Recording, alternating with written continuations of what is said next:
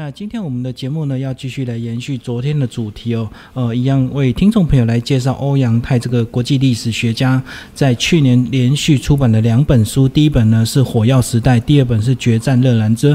那我们昨天的节目呢，有跟听众朋友介绍过这个《火药时代》哦。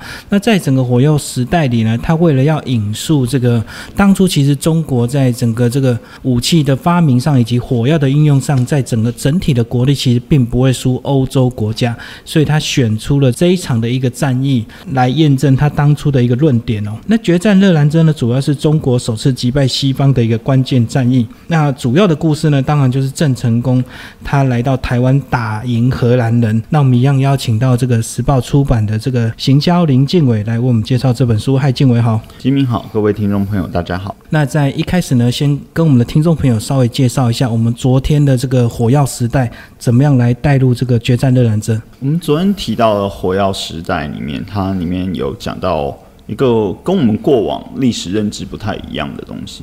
因为我们小时候读到历史都跟我们讲说，西方人就是船坚炮利，中国人打不赢。好，打不赢这个时间点到底从什么时候开始的？我们可能会以为，好，宋朝可能从宋朝那时候就一直弱弱弱弱弱。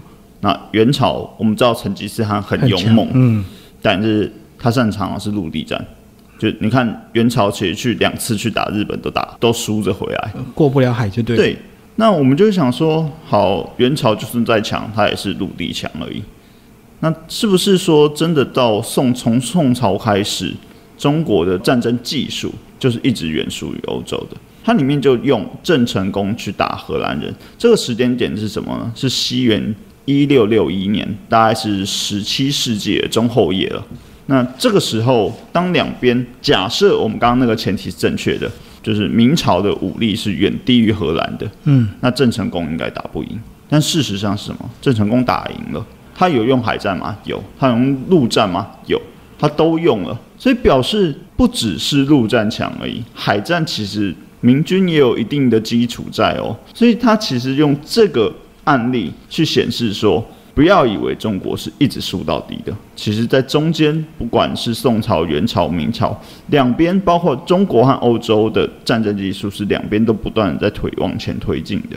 那他用这个这场战役来证明说，他刚讲的都不是开玩笑，都不是瞎说，是有实际的战争记录在那边。好，那既然用这个决战热兰针来验证它这个火药时代，这个中国其实当初在整个跟欧洲相较起来，整个国力是差不多的。那是不是就要先把我们这个当初的一个时空背景，先稍微跟我们的听众朋友介绍一下？郑成功想要反清复明哦，那为什么后来变成来进攻台湾，来把荷兰人打跑这样子？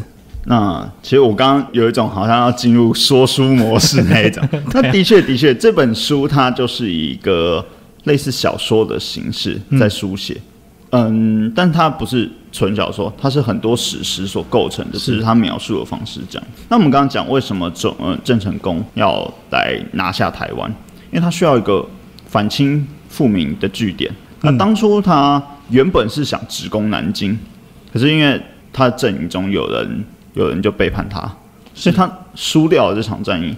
他一路退出来，他必须要找据点。他也有想过去厦门，但厦厦门可能相对小。那再来，他就想到，那我去拿台湾好了。台湾相对的资源可能比较多，所以他就决定了这个行军路线。当然，很多他下面的的将领就会反对，因为觉得，哎，你就离开了中国的那一块。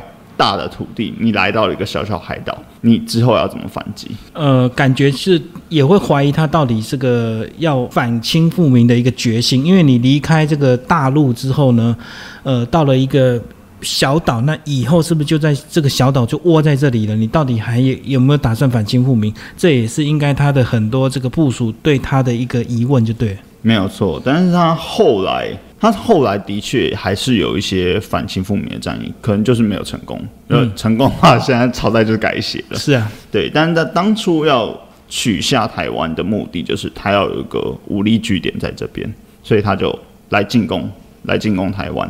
那其实当初在台湾的殖负责殖民台湾的荷兰人，其实也是吓一跳，就想说，哎、你怎么会来打我？就吓一跳因。为其实当初呃，郑成功还是蛮聪明的，用了很多心战，他一直骗他们说他不会，绝对不会来打台湾。那是不是静伟要跟我们讲一下，当时这个台湾在荷兰统治之下，大概是一个什么现况？其实台湾它那边还是有做一些城市规划，但主要还是以呃农业为主的城市。那郑成功也许就是看了这一点，所以才决定来攻打这个地方。那其实刚刚讲到说，嗯，郑成功在攻打的时候，他使了很多招数，嗯，我觉得也是很很有趣的一个地方，就是荷兰的将领就先发了一封发了一封信，我刚刚不小心差点讲成 mail，那时候没有没有，对，发了一封信给他，他说。你真的是要来打我吗？就是为什么要这样做呢？那郑成功也很聪明，他也不不正面回，他说：“你怎么会觉得我要来打你呢？我要来打你的话，我一定会先跟你说嘛。嗯，就是会正式的宣战就，对我一定会正式的宣传。但其实郑成功就是没有，对，因为《孙子兵法》有云：“ 兵之诡道。”嗯，所以其实郑成功在攻打的时候，他也做了很多很聪明的呃海战方式，比如说。嗯，当时的赤坎楼叫普罗民遮城。如果有去过台南的民众就会知道，热兰遮城跟赤坎楼这两个地方，我们就呃热兰遮城就是现在安平古堡，安平古堡和赤坎楼中间还是有一段距离。而现在我们现在去看，它中间都是陆地，已经变马路了。嗯、对，可是当年呢，当年那是一个海湾，那是一个海湾，所以郑成功就非常聪明的。他先绕过热兰遮城，去把普罗民遮城，也就是现在的赤坎楼这个点，里面都是村民的点，他先把它拿下来，然后就把他打下来了。就是当初负责驻守普罗民遮城的将领叫做猫男石丁，他吓一跳，他以为说，诶，你应该是先从外面打进来，怎么怎么就这样钻进来了？先打里面就对。对，嗯。嗯，这里面也有很多天时地利的配合，包括如果说那一天的潮水如果比较低，它船是开不进来的。那刚好那天涨潮，它就开进来了，开进来就把普罗民遮城打掉。打掉这个的好处是什么？热兰遮城在外侧它是断源的，就等于包围它了。对你就是断，你少了一个城的联系，你的物资就会大量减少。我接下来只要把你围住，就可以慢慢打。所以其实郑成功在攻击这一上，呃，这个地方，我们必须要说他的领导以及他的军事策略是非常强的。但我觉得这书里面还有描述很多地方，他会慢慢把国姓爷在我们心中那个因为英雄的印象，慢慢的颠覆掉，奇怪的地方推过去。对我们过去这个过度崇拜我们这个国姓爷，就把他描述的像神一样的这个人物啊，军事天才，然后走到哪这个胜利就打到哪。那其实呢，他也是个一般的一个将领啊。说实在，战争是非常残酷的，那他也有很多这个残暴的一面，其实都在这个决战热兰遮都有做一个详细的描述。这样没有错。那刚刚有讲到，我们其实小时候会听过很多神话，比如说英歌。莺歌跟郑成功有关系，为什么莺歌跟郑成功有关系？他射下来一只大鹰，然后那个音乐变莺歌石。嗯，剑潭也有跟郑成功有关系，他插了一把剑，那边冒水。你不觉得这听起来就很扯？嗯，怎么可能？好，我们也知道这个东西叫神话，去树立他的鹦鹉的那种呃那种典范在。但其实，在书里面就会讲到说，其实郑成功是很容易暴怒的。嗯。他其实很容易暴怒，他是他拥有嗯，他用非常严肃的特质在。当然，他在对敌人的时候也会使一些阴险的招。但其实它里面有一幕是在描述说他怎么对待那些他抓到的战俘，他是直接把他们的手脚钉在木头上，嗯，严刑拷打。那这一幕其实，在我们过往看的历史里面是不会出现的。是啊，就一个非常英武的将领。他怎么可以去严刑拷打别人？他怎么可以做这种事？他不应该那么残忍的。但实际上这是战争。那相对的，荷兰人有比较好吗？并没有。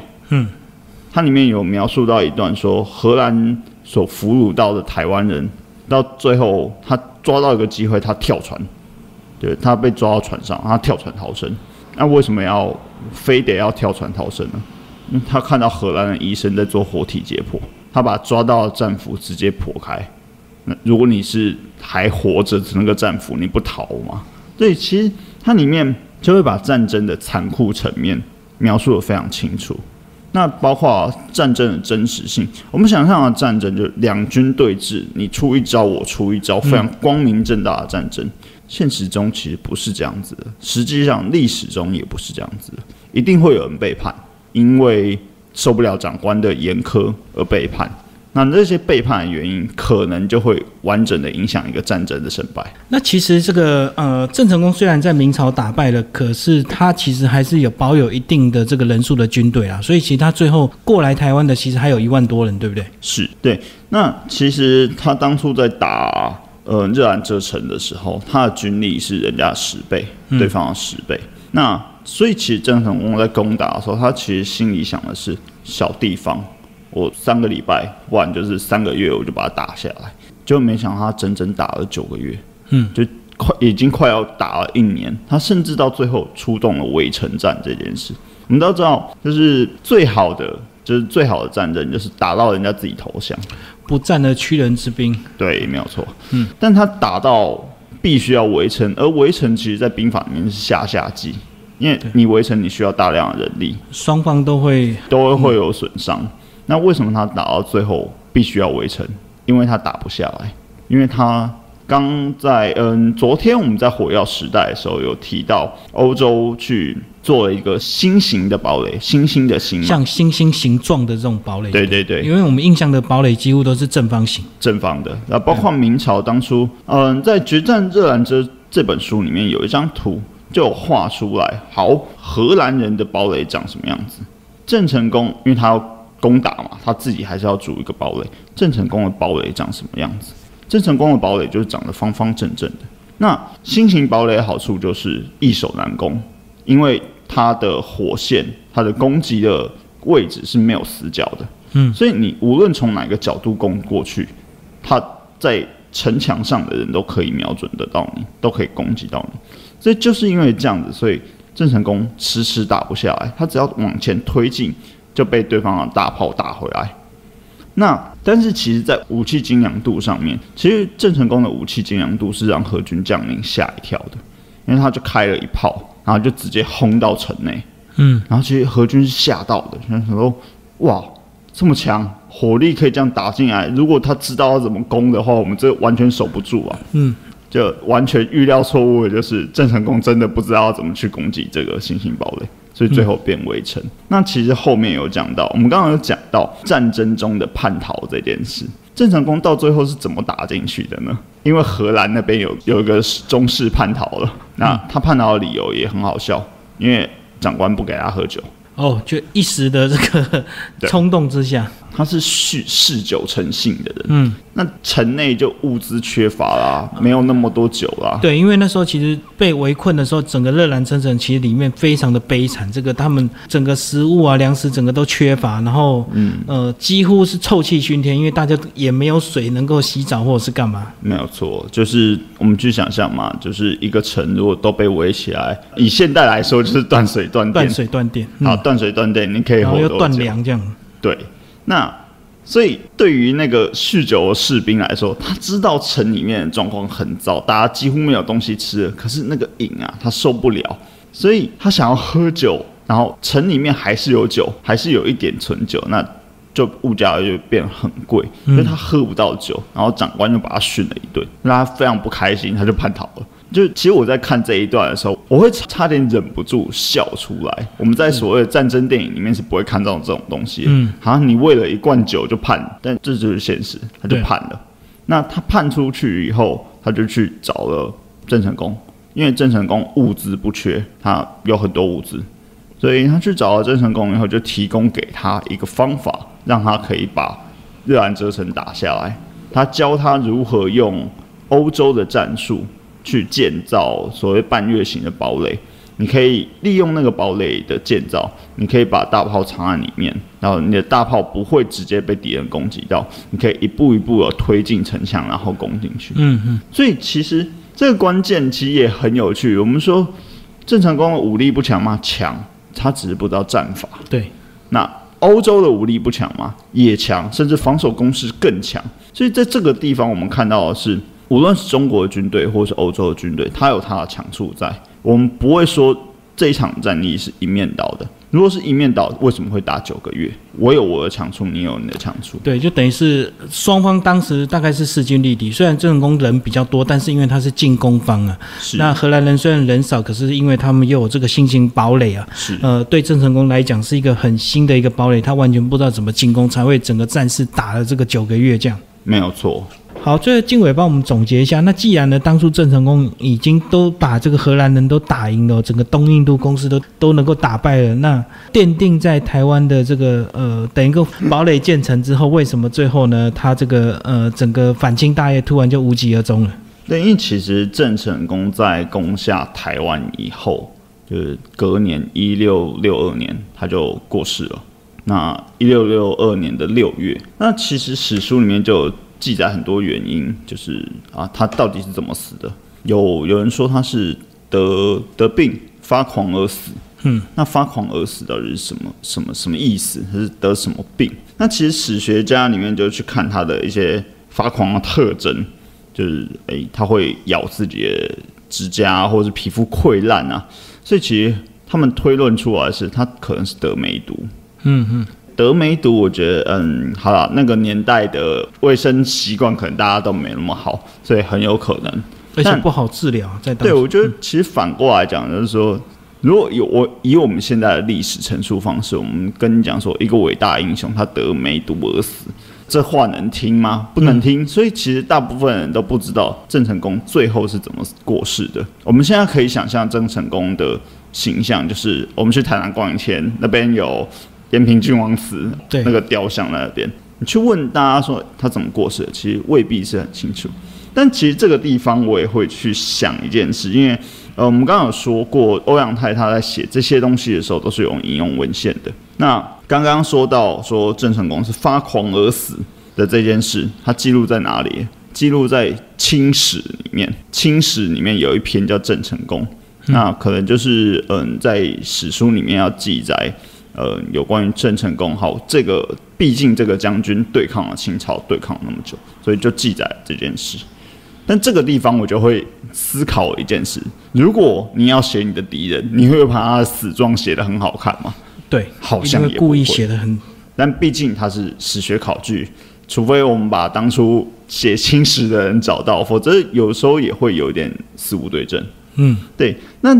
其实这个地方，我觉得还有一个有趣点是可以切到说，哈，郑成功最后打赢了，他最后的死亡是这样子，也因此他没有办法完成他的反清复明的大愿，而他的儿子郑经最后的郑经，我们还有还知道是，在接下来郑克爽，就是其实他的治理能力或者军事领导能力就没有那么强，那到最后当然就是反清复明的大业就会失败，最后我们也知道郑克爽就。投降清朝了。那其实，在讲正式一族以外，我们可以切回去讨论另外一件事：热兰遮城被打下来以后，当初的在城里面主理的那一位那位将领，我们知道叫奎一。那他被声称为是最后一任的台湾长长官。那他最后怎么呢？那其实书里面有讲到这件事，就他打输了，所以他就被。抓回荷兰，准备要受审，引渡回国，这个准准备接受判刑，就对，对，没有错。那其实奎一在打这场仗的时候，打完他被判刑，他原本被判处的是死刑，但其实他因为他的身份关系，所以最后他其实是被囚禁终身，他被囚禁了一生，他没有真的就死刑了。那这一部分也很有趣，就是他打输了，可是他就会觉得。我不是故意打输的，嗯，是因为我一直请求援兵。书里面有讲到这个篇章，他好几次派兵去求援，甚至真的有让他就是成功脱离郑成功的包围网，然后返回荷兰的。真的有船是这样脱离出去的。因为当初郑成功觉得自己控制的很好，他爸爸是海盗啊，他海战他很强啊，他把每一条路线都封锁了。他自以为他每一条封路线都封锁了，可是真的有一艘小船就这样子逃出去，就逃回荷兰。那当跟荷兰人报信的时候，说郑成功来打了，大家赶快出兵救援，没有人相信，所有人都觉得小小海盗怎么可能打得赢我一座城？所以就因为这样子，在没有后援的状态下，奎一输掉了这场仗。所以如果你是奎一，你也会觉得很冤，对，你会觉得很冤呐！我不是不是早跟你们讲了吗？就是这个真的会被打掉的。所以他到最后，在他被囚禁起来的期间，他写了一本书，叫《被遗误的台湾》。那里面其实就会在讲说，嗯，当初荷兰东印度公司他是怎么去忽略他的球员，是怎么去，就是直接我都已经派人去求救了，但是你仍然不派兵给我。所以他其实包括在欧阳泰在撰写这本书的时候，他也有去引用到当初奎一写的一些书信。他是如何求援的战争局面是如何发展？他是从不管是从郑成功方面去描述这场战争，在荷兰人方面，他也用用了非常多的文献。那其实欧阳泰在荷兰史这一方面，他其实是先读到。我们必须要我们再谈回来说，为什么他会写《决战的战争》？刚提到一个原因是他在书写书写火药时代的过程中，他跳了这场战役。另外一个原因就是。其实欧阳泰本身对于航海啊，我们说海洋史哈，嗯，对于海洋史是有研究的，而且他为了这件事，他去了荷兰念书，然后甚至学习当地的荷兰文，他学了荷兰文，然后在荷兰图书馆去翻找文献以后，才写出了这样一本书。也就是说，他拥有荷兰的历史的文献，同时也他也看得懂中国所留下的，无论是清代或是明代的文献记录。所以他是对照两边的文献记录，才把这本书写出来的。嗯，所以等于他整个书写的这个观点会更完整，不是只有我们这个台湾或中国的一个观点，其实他也有到荷兰去找到，包括奎一当初写的很多文献资料也被他找出来，对不对？没有错。那所以其实以这样讲的话，其实这本书还蛮适合我们这个呃读者来当做我们这个历史补充教材，因为它有一个不一样的一个观点。没有错，因为其实像呃我们从小去念历史的时候，它只能从一个比较概括的。比较简要的历史的方式去做陈述，就像呃，好，战争，战争开始了，A 方是谁，B 方是谁，谁打赢了，谁打输了，但其实中间的过程我们会忽略掉很多真相。对，比如说郑成功是如何攻击的，他用的战术是什么，那这些东西又会重新拉回到你对于一个历史人物个性以及形象的想象。是，对。那我觉得这些关于人性面的描述，这也就是为什么这本书跟《火药时代》有有所区分的原因。嗯，《火药时代》它是以一个相对学术性论述的方式去撰写，它把每个时期中国以及欧洲两边的势力讲得非常清楚。而《决战日兰遮》当它集中在单一场战战役的时候，对，它就是把以用一种类似小说的方式去写这本书。所以每个每个人物变得很活灵活现，他不再只是所谓的啊，因为文献讲了什么，所以他做了什么事，而是一个合理的、有逻辑的东西。那当初欧阳泰在整理这本书的时候，也是因为他跟编辑讨论的结果。他原本是真的要用学术的方式去描述，理论式的写法。对对对，然后编辑也建议说，他可以用比较。呃，小说式的方式，让人容易进入当时的战争情境。我们去想，十七世纪末的台湾的环境，假设天气跟现在没有差太多，他在几月的时候打，在什么时候打完，中间我们的环境变化，对我们来说是可以想象的。比如说，夏天打仗和冬天打仗一定是不一样的嘛？光是装备或者是雨势，那台湾的。夏季和冬季的雨势分布有很明显的差距，会不会遇到台风？台风来了以后，他军队要怎么作战？我觉得用一个类似小说的情境式。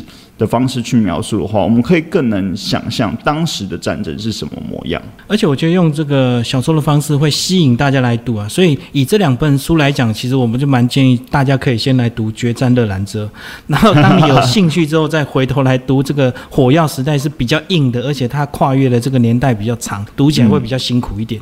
最后，经纬帮我们总结好不好？这个郑成功打下台湾之后，到他们郑氏家族到底为台湾留下什么？最后我们会被我们这个大家。把它封为这个国姓爷，然后到处都有他的庙或相关的一个纪念的一个景点，这样。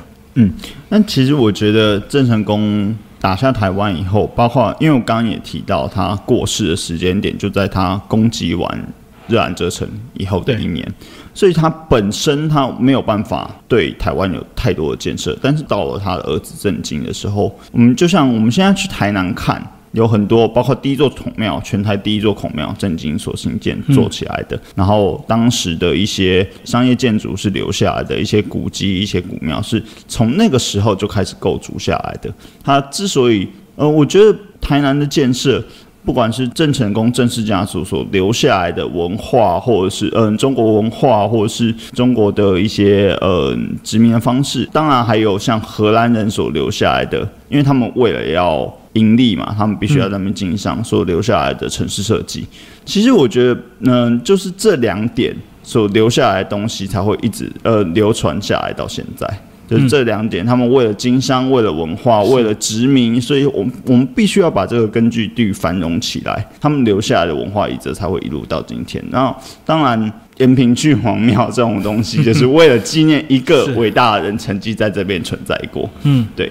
那我觉得在看这本书的时候，对我来说就是一种，因为我以前曾经有一段时间在台南念书，那其实，在看书的时候就会不断去想象那个战争场景。嗯，对对对，对我来说是一个非常有趣的经验。毕竟我们现在不可能再回到原址以后去去看到当初郑成功开船进来的那个海湾，直接去攻打赤坎楼的那个海湾。但是回到那个点以后，你就可以去想象，OK。